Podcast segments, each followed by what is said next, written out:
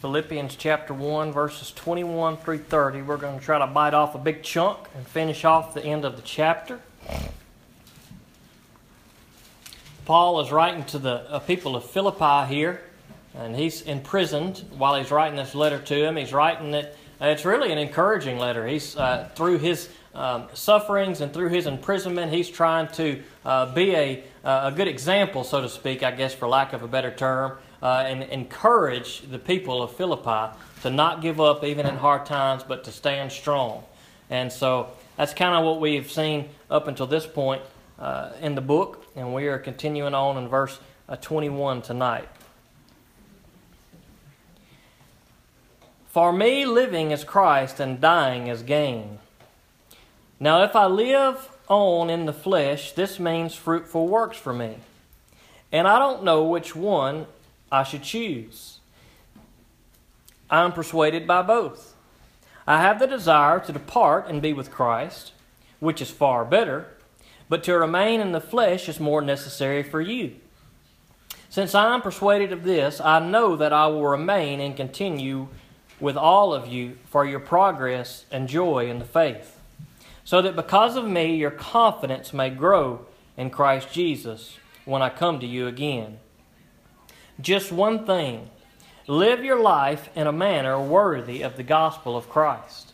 Then, whether I come and see you or am absent, I will hear about you that you are standing firm in one spirit with one mind, working side by side for the faith that comes from the gospel, not being frightened in any way by your opponents. This is a sign of destruction for them, but of your deliverance. And this is from God for it has been given to you on Christ's behalf not only to believe in him, but also to suffer for him, having the same struggle that you saw I had, and now hear that I have. Let's pray. God, I thank you that we can just come into your house tonight and just uh, feel your spirit, feel your presence, dear Lord, just the joy that you bring. And we just give you the glory for that, God. In the midst of our busy life and our crazy world, we God, sometimes we just kind of lose sight of how great you are. And so I thank you that we can come to your house every time we get the opportunity and just be reminded of that. God, I pray that you would speak to us through these words tonight. Dear Lord, that they would transform us. God, oftentimes, I know in my life, dear Lord, your word speaks, but I pray that you would help me to do what it says. And so I pray that you would uh, speak to each one of us tonight, that you'd speak through me, and that you'd be glorified in us as we study your word. In Jesus' name I pray Amen. Amen. Boy, that first verse, verse 21, that is a, that is a good verse. It's a verse that, that, that many of us are probably familiar with, and if you haven't, then tonight's a good night because you'll get to get familiar with it. For me, living is Christ and dying is gain. Now, that's a man right there who's making a statement that has his priorities straight. He knows where his contentment comes from in life. It doesn't come from his situation. It doesn't come from his surroundings. It doesn't come from his security and, and money or worldly things. It doesn't come from anything except for Jesus Christ. What we see in Paul's writing is a man who is fully content in his relationship with Christ. Not that he's perfect, he's not a perfect man by any means, but he is a man whose life has been changed by the good news and the gospel of Jesus Christ. And he is a man who is on mission for Jesus. His goal is to go out and tell as many people that he can about Jesus. And that's what we see uh, throughout these books in the New Testament that Paul wrote, all these places and people that he was exposed to and had the privilege to share the gospel of Jesus Christ. And so for him, that was his whole life. That was everything that he looked forward to. That was everything that he was about. For him to live was Christ, and that was it. And to die, if he died, even better. He was going to live for Christ while he was on this earth and when he died, he was going to get to go be with Christ. So, how much better would that be? and boy, when I read those verses, I was thinking, man, I wish, I wish I had that contentment. Like, and I, sometimes I like to fool myself, and I think, and I'll say the words with my mouth like Jesus is first. But boy, I started thinking today as I was making a list. For me, living is dot dot dot. What are some things in our life that we may put there instead of Jesus. For me, living is financial security. For me, living is having a cool house. For me, living is having a good job. For me, living is being recognized as something big and famous. For me, living is being the best at whatever I do. Now, all these things are not inherently bad things, but when that becomes the focus of our life, when that becomes what we seek to be made content, we are always seeking something that will never fill us. And so we need to make sure that we put Jesus first in our life. And that's tough to do. It's, it's kind of a struggle because the devil, he's always putting other things in our life to take that place. Because the devil wants our lives to be focused on something other than Jesus Christ. Because a life that's focused on, focused on something other than Jesus Christ is a life that's in a bad shape. It leaves us spiritually dry. It leaves us just kind of down and out. But when we begin to seek Christ, and when we begin to put Him at the center, and when we begin to be content with Jesus Christ, no matter what our situation is, no matter what our surroundings is, no matter how much we have or how little we have, no matter how famous we are or how humble we are or, or whatever it may be, when we are content with Christ, none of our other circumstances matter in the big picture because we know that Christ is going to take care of us throughout the whole situation. And Paul was living that. He was living that and he was sharing that with the Philippian people. And he says, Now, if I live on in the flesh, this means fruitful work for me, and I don't know which one I should choose. I am pressured by both. I have the desire to depart and be with Christ, which is far better, but to remain in the flesh is more necessary for you. Now, this is kind of an interesting struggle, I think, that we see Paul going through. The struggle is this he's in prison, he's been arrested. Who knows how many times Paul had been beaten? He was living a tough life. It was a struggle for him to be a disciple of Jesus Christ. And here he is in prison. Now let's imagine that for a second. Imagine how you would feel at this point if everybody was against you, you were in prison, you were beaten, you were probably sore, you were probably worn out, and here you are in prison, and you could just say, You know what, God, I have, I have fought the good fight, but I just can't go anymore, Lord, just take me home. And Paul is facing the struggle because he's saying, Boy, if I just could go on to be on with the Lord, it'd be far better for me. I'd be in a much better place. But then he's torn because he realizes that these people that he's ministering to, he realizes that he can be helpful to them. He realizes that he can be a leader to them, an encourager to them, and sharing God's word with them so that they can continue to mature in Jesus Christ. And so Paul knows that it would be better for him if he was with the Lord, but he also knows that while he's on this earth, he can be fruitful. And I think that's an important lesson for us to look at. No matter where our life may take us, no matter how bad off we may be, whether it's because we're being persecuted for being a disciple of Jesus Christ or just some sickness or ailment or something that gets us down, we need to remember this. We can still be fruitful for the Lord no matter what situation we are in. And that was the struggle that Paul was going through. And Paul decided, look, I'm going to do way more good for the kingdom of God by staying here and toughing it out for these people of Philippi. Since I'm persuaded of this, I know that I will remain and continue with all of you for your progress and joy in the faith. His concern was more for the well being of other people than it was for himself. Now, that's a good example, church Christians, for us to go by. We need to learn from what Paul did there, and that is to put others before ourselves. The example of our Savior, Jesus Christ, that's exactly what he did. He put the needs of others before himself. Jesus chose to suffer on our behalf so that we could experience the joy and grace. And Paul is following that example of his Lord and Savior right here, saying, Look, it may mean more suffering if I stay on this earth for some longer, but I know it is for your good because I know I can do some good for you by sharing with you God's Word and by being there to help you grow and mature in Christ.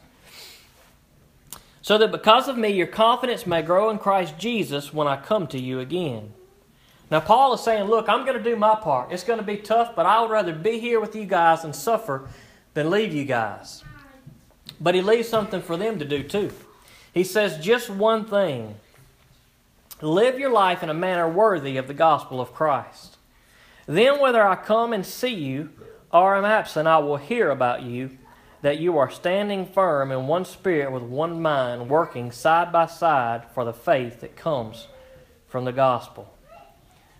Paul's encouraging the people here, and he's saying, Look, I want you guys to keep on keeping on. I want you guys to keep on living for the Lord. I want you guys to keep on the right track. I want you to work alongside one another so that I hear good things about you guys. So that I can hear these things and I can know you're doing good. And I was thinking about, like, how does that how does that apply to us? And maybe this is a little out of context, but I was thinking, boy, when when a community hears that a church is on fire for the Lord, when a community sees that a church is on fire for the Lord, when a community sees that a church is loving people and fulfilling the gospel, then how likely are they to want to come and be part of that body? As opposed to a church that's arguing with one another. A church that only cares about storing up a bunch of money a church that only cares about we want to make sure our people are on these committees and all these other crazy things. And all these things that the devil can use to get the church where it's just a bunch of people coming together and they're not living in unity they're not in one accord they're not working side by side they're not doing anything uh, to promote the kingdom they're just grumbling and backbiting and having a, a hard time. Now is that going to attract people to the lord? Absolutely not but what Paul was calling the people of Philippi to do was to live a life that was worthy, was to continue to work alongside one another, to continue to grow in the faith, to continue to mature, to know that they had a mission to do, and to not give up on that mission. He goes on to say in verse 28 not being frightened in any way by your opponents. Now, Paul knew far too well what it meant to have opponents. Paul was a man that had all kind of opponents. He had people out to get him. Obviously, he's in prison. Some people had already gotten him. Paul went through all kind of stuff. He encouraged the people. He told them to stand strong, but what he didn't tell them is it was going to be easy. He was telling them, look, I want you guys to keep growing. I want you guys to keep about the work. I want you guys to keep further in the kingdom. But he also tells them you're going to face some opponents. There's going to be some hard times. There's going to be some difficulties. It's the same for us, church. When we go out into the world that's living in darkness, we are going to face some difficult times. But we got to stand firm. We can't give up. Paul says, not being afraid in any way by your opponent, this is a sign of destruction for them, but of your deliverance. And this is from God. Boy, that's reassuring. To know that even though we have to go out into this world where we're going to face uh, people who are against us, to know that when the time comes that those of us who are in Christ Jesus and doing his work, it will be for our good. It will be for our reward. And all we can do, church, all we can do as Christians is to go out into this lost and dying world and to share the gospel of Jesus Christ and hope that people put their faith and trust in him. And if they don't, it's for their, it's for their destruction. But if we do what we're called to do, whether they accept Him or not, it is for our reward because we are being faithful to what Jesus calls us to do, and that is to go and make disciples of all nations, of all people, so that they can know the good news of Jesus Christ. For it has been given to you on Christ's behalf not only to believe in Him, but also to suffer for Him. That kind of puts it into context right there. Paul is restating look, we are called to Jesus Christ and thank the Lord for those who accept Him and are covered by His blood and His death on the cross. But that calling also comes with a struggle. It also is a difficult, difficult thing sometimes because we get put in difficult situations as Christians. But we need to know that Jesus has been victorious. And that no matter what happens to us in this life, that we can look at Paul and learn from what he said. For us to live as Christ. That's what we're called to do as Christians. That's the only thing we're called to do. And we need to learn what Paul learned to live as Christ and to die as gain. To know that whatever we face in this life is not the end all be all because Jesus has beat everything that this world could throw at us. Jesus has beat everything that the devil could throw at us. And he is victorious, and we share in that victory when we come to him. Having the same struggle that you saw I had, and now hear that I have. Boy, that's a good verse. Those are good verses. And I know for me, I had to, I had to ponder and think on those things a lot because I was thinking, boy, I, I want the contentment of Paul. Boy, I want to be like that. But I'm a long ways from that. And maybe there's some things in your life. Maybe you realize that you're a long way from that. Maybe you're close to that. You're probably closer to it than I am. But let us examine our lives and see them things that are in there, those things that are in our heart and in our mind that we're trying to find contentment with, and learn that we're not going to find contentment with anything other than Jesus Christ. Let's pray. God, I come to you tonight and I thank you for these good words. I thank you for the example of Paul, God. I pray that you would help us to consider the need of others more important than ourselves, that we would follow the example of our Lord and Savior in that way. God, I pray that you would help us to continue to grow in you as a church, that you would continue to help us to mature and learn your word and grow in the faith, dear Lord, and be ready to go out and do whatever you call us to do, no matter how close or how far or how how hard it may seem or easy it may seem, God, but that we just, whatever you put in our path, whatever you call us to, that we do it to the best of our ability, dear Lord. That we know that this life will not uh, be without some difficulties and some hard times. But even in the midst of all these things, dear Lord, that we can know that we are victorious through you. So I pray that you give us the strength. I pray that you give us the courage, the boldness to be good disciples for you, to be out doing your work. In Jesus' name I pray it. Amen.